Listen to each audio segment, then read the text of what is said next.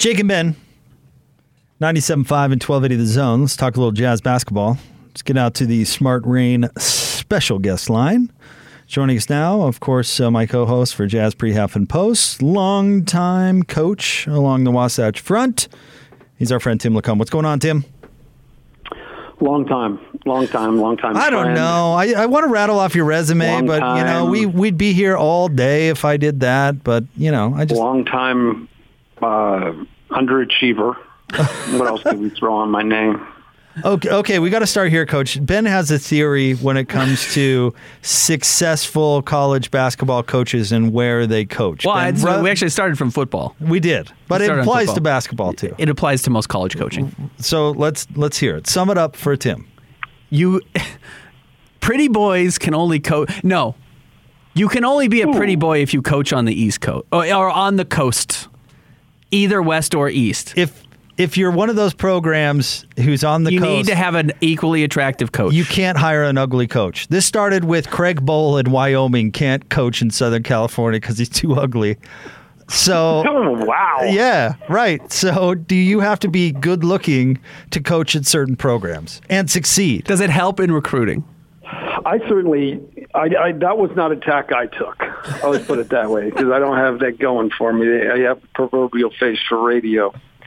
So, um, but I, I can't imagine it hurts. Like you know, Jay Wright's like a Yep. he could do ads for J.C. Penney or something like that. Um, what's our guy at USC? Oh yeah, If he's not being arrested by the FBI, he he could possibly be a drug smuggler. I don't know. all right. So, so Tim's on board. Ben, He's on board. congratulations. He went a step further, but that's I, I why we did actually kind of believe it.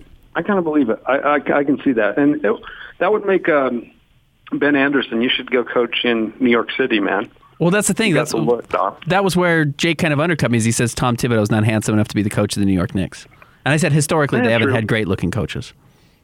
Jeff Van Gundy was a Yeah. good looking man, though. Especially when he's hanging from Alonzo Mourning's leg.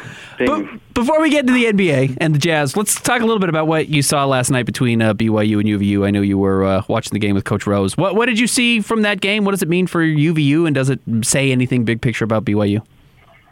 No, I, I mean, what's crazy to me is I lived that very scenario uh, a few years ago, and um, it's a game that you know I think Pope realizes. You know, it, it's a hard game to play. Uh, there's not a whole lot of upside. Um, you know, you win, you're supposed to, and you lose, and the sky's falling. I actually thought he took the right tack after the game uh, in saying that season is a journey, and you know, I think there's no doubt that it's not a game that anybody thought BYU would lose.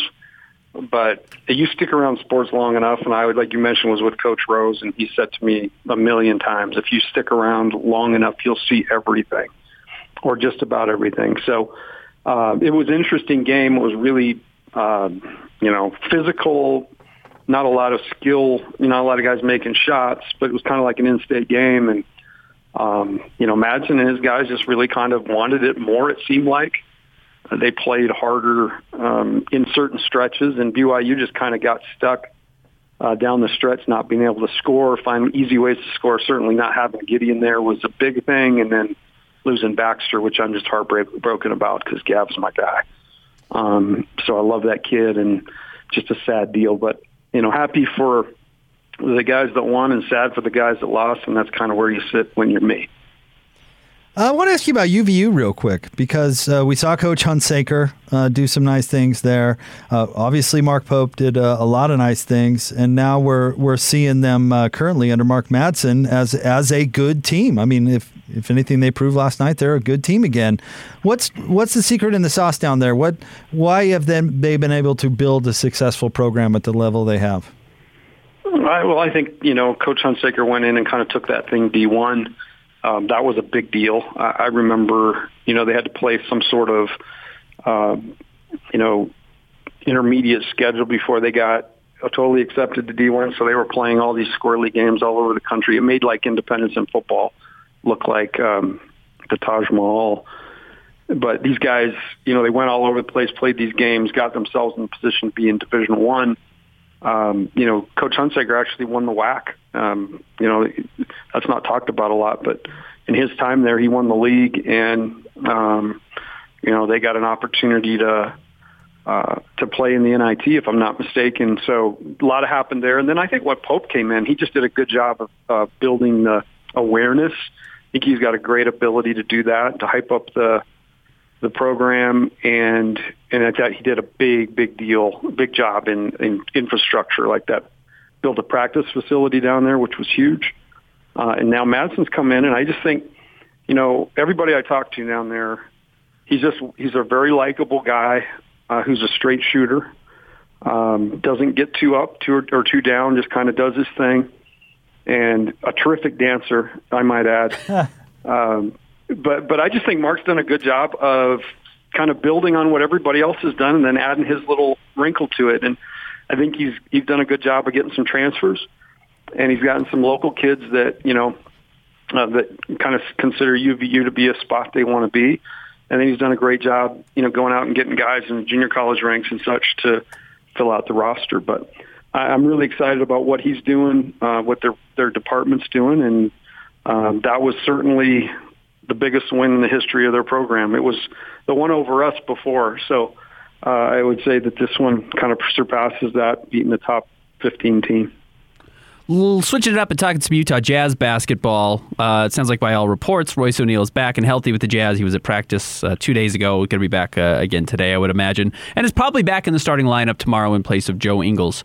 Was the Jazz offensive performance, which had been their two best offensive performances in their last two games, both wins, due to Joe Ingles being in the starting lineup? Was it the quality of the opponent they were playing on the road? What do you chalk that up to? Man, I, I almost think probably a combination of a lot of factors, but I think more than anything, I think they all kind of got right after that loss to the Pelicans. Um, you know, talk about a season being a journey, and this is a very talented team. I mean, over the last two weeks, the number one offense in the league at a crazy number, offensive rating of 122. So certainly guys out there in every spot that can infect, uh, affect the game positively the key is figuring out how to do it together. And I feel like that's where the steps were taken. Like the game, uh, you know, against Portland was such a blowout, and Portland was so bad. But I, I take from that that the Jazz still attacked it and, and played the way they they know is going to be kind of the you know based on ball movement predicated on defensive intensity, ability to rebound and run. I think they found uh, a way to you know, and confidence again in winning that way. Um, I, I'm really intrigued to think know what you think, Ben, on because Jake and I have talked about it, but I'm intrigued to know what you think about Joe starting or coming off the bench. I know it's been kicked around the last couple of days, um, but I, I, I do believe Joe has a little more comfort level. Um, I just don't know how you manage, you know, ball handling off the bench because I know Joe kind of brings that when he comes in um, but I'd be curious what you think about the whole starting thing. Yeah, I mean, I think my argument for Joe being better is he's playing with better players, and you know, you play with better guys, you're going to look good, and he's particularly design his skill set is designed well to benefit from having better guys around him whether it's shooters right. whether it's better rollers and Hassan Whiteside's a better roller than or I should say uh, Rudy Gobert's a better roller than Hassan Whiteside is and he's also a better help side defender so he covers up some of the mistakes that Joe makes on that side of the ball so I, I think that's a lot of why Joe Ingles looks better but it's why you you know played him in, in important minutes in the playoffs last year, even when Mike Conley was healthy in that first round. So I, I think that's why Joe Ingles is so good. And I think it's a good wrinkle to know you have the ability to go to. And it's not terribly unlike Manu Ginobili not starting for the Spurs, where he was the better player. But yes, the value he brought and kind of increased everybody else off the bench had its own value in itself.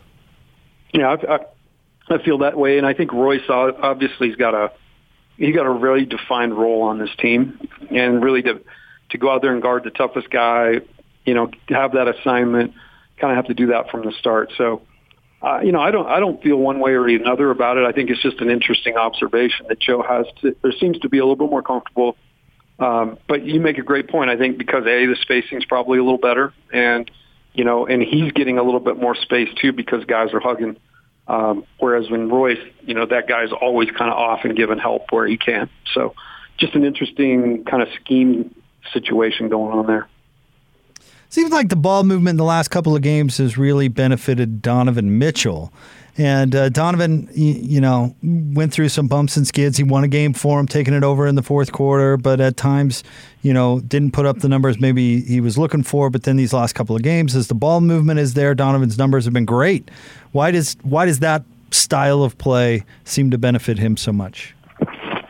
I just think that's what you know. He he has the ability to do all those things. He can facilitate, like Ben said, Joe does really well, but he does that really well um, often too. And I think it serves Donovan well because if he is a multifaceted guy who can shoot it, um, drive it, pass it, it just makes him a more difficult guard. I think early in the season, part of the issue with ball movement is guys weren't making shots. So think it was almost like, well, you know, I'm just going to go get this done again. Quinn alluded after a game the last week um, that you know that, that this this offense has to be predicated on ball movement. Um, that when they go out there and hold the ball, when the ball sticks, it just slows everything down. So I think almost Donovan has had a uh, a rebirth to that effect. I know he had seven assists the other night, and um, and is such a, an effective passer.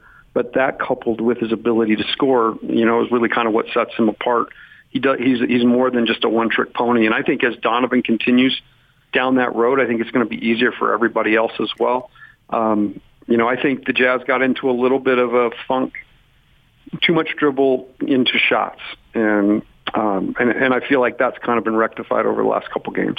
You touched on it a little bit earlier in this conversation about how Friday night's loss actually might, might have been a bit of a good wake up call for the Jazz because you lost at home to the Pelicans when you had absolutely no business losing to a team, right. even though back to back home games in the same town against the same team is just ridiculously goofy. But the Jazz have kind of historically, you look back, they, have had some of these runs before after a bad loss. Last year, you remember, even though I we didn't know at the time, I think it was game eight, we didn't know how good the Knicks were. The Jazz got blown out by the Nets on the road. And then the next night, I think, had a 15 point lead or something over uh, the Knicks, and then let that go and ended up losing by, by 12 points on the road by giving up a huge fourth quarter to Austin Rivers. I, I do feel like maybe that could be a galvanizing loss for the Jazz against New Orleans, even though their road's going to get tough. Cleveland's playing well, Minnesota's playing well, Philadelphia has Joel Embiid back, and we know the Wizards are one of the best teams in the East.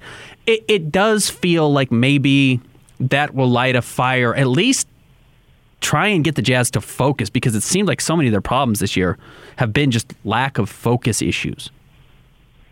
I totally, I, I totally agree, Ben. I think you know, and I don't know. For me, it was almost like that game against the Pelicans, whether it lit a fire or just kind of reinforced everything that that they already know. I think that that was the telling thing. Uh, after that game, you know, the post game got really, really uh, interesting because you know some of the curtains came down, and you know Quinn talked about how they have to play to be successful, and then each guy came in and added their little piece to that. Um, and I told Jake then that it's interesting after a game like that, the fact that everybody's A on the same page and B really kind of talking about the way they have to play to be successful. Like that's half the battle. That's more than half the battle. It's that whole buy-in piece and teams go in and out of that. You're never going to have a team that's fully functional all the time. So um, there's going to be times where to guys, you know, they don't feel like playing that way tonight. Um, and, and that gets contagious, but I think the more reinforcement you can have when you have games like that, things just don't click. You lose games you shouldn't. I think it just brings everybody right back to the mark. Like, hey, we, we can be special, but we got to be, be special in our way. You know, our defense is built around Rudy corralling and, and keeping him as close to the middle of the floor as as possible. He, he's uh, impacting way more shots this year. And then again, offensively, really talented dudes. But don't forget that the, the beauty to the Jazz offense is that the ball beats the, the defense when it's passed, and as opposed to dribbling, um, and that's where they kind of got in a rut. But that to me is is what really the positive out of that loss was, and I could see a springboard uh, of just a reinforcement of of what you said, uh, Ben. Focus. Who's the favorite in the West right now? Um, I would have to say Phoenix the way they're playing, right? Uh, I mean, you ask me, they, they've rattled off. What have they rattled off? Fifteen or sixteen straight? I think it's seventeen now. Yeah, seventeen straight. Yep. So, Uh, and I just, you know, my affinity for Chris Paul and what he does, and I think Devin Booker's a bona fide uh, scoring god. You know, uh, I, I just like the way those guys play, their cohesion. But the Jazz are right there, um, and Golden State certainly is in the conversation with uh, with Steph and Draymond and their experience, and I think they're having a great year. But I think those three teams right now, teams I talk about, I certainly wouldn't bring the Lakers up right now. Yeah, so let me ask you this. Let me bring the Lakers up right now. uh, okay. After the top three, the Jazz are playing, you know, uh, 666% basketball, or, you know, 66%. They're 14 and 7. Everyone else is basically 500. Mavs are 11 and 9, Grizzlies are 11 and 10, Lakers are 12 and 11, and then you do have Clippers, Blazers, T Wolves, Nuggets. They're all also within a game of of 500. So Mavericks, Grizzlies, Lakers, Clippers, Blazers, Timberwolves, Nuggets. Which of those teams could be in the conversation for being a top three team in the West if they aren't there, even though they're not there right now? Um, that's a good question. I probably would throw, and I know Denver's not playing terrific right now, but I, I just love what Jokic can do, and particularly in a uh, a playoff series, you know, where he could get crazy hot.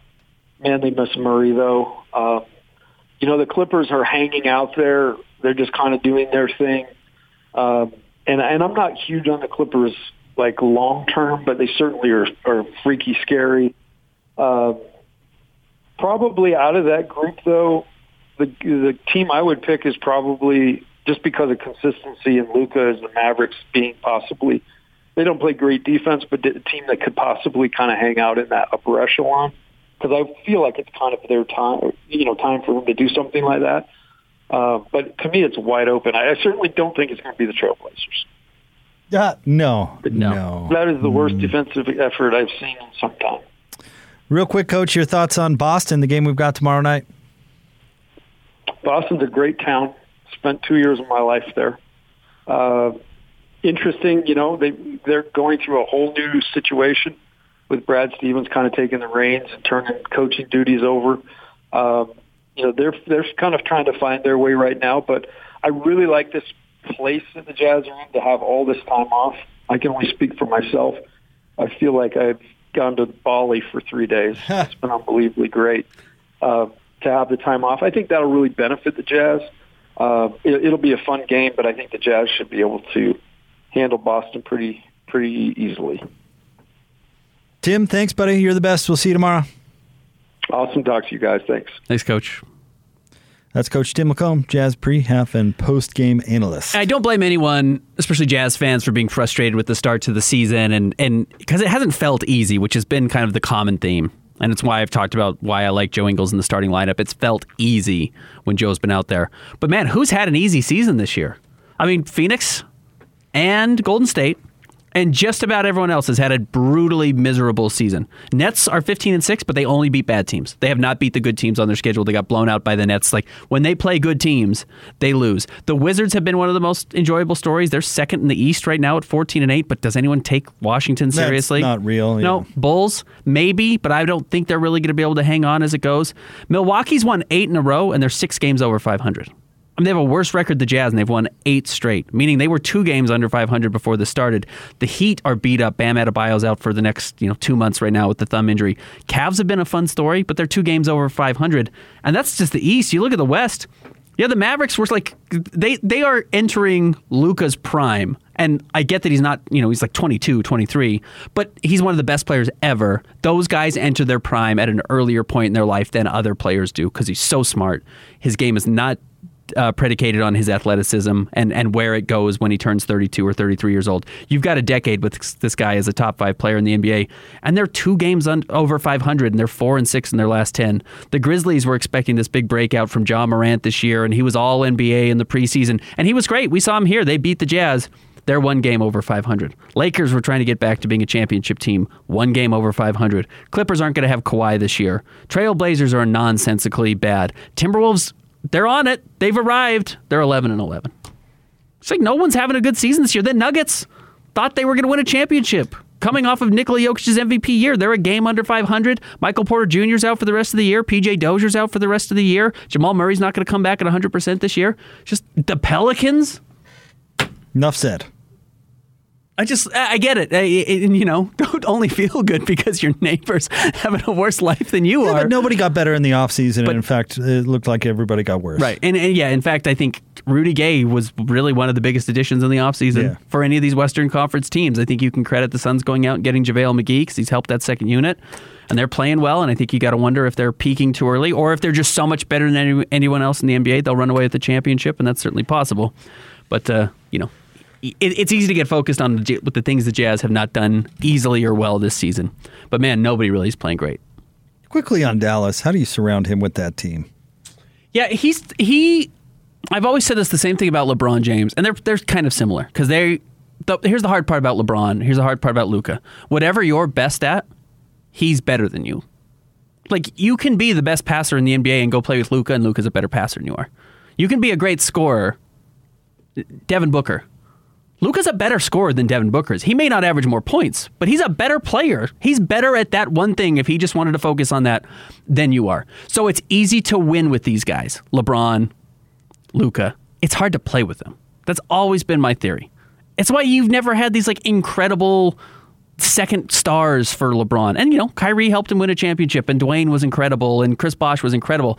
But it's never felt like a true true big 3. I mean, Anthony Davis had a really good year a couple of years ago, but even then he's kind of waned. He's he's really kind of fallen off. I think it's hard to play next to some of these guys who are so impactful everywhere because it doesn't give you the spots to shine where you want to shine. So it, it, it's really difficult to build around a guy like Luka Doncic. I get it. That's why I think it's a grand experiment of can you give somebody the ball the whole game and actually win a championship? Because that's what Houston I mean, James Harden. to do. James That's- Harden's really hard to build around.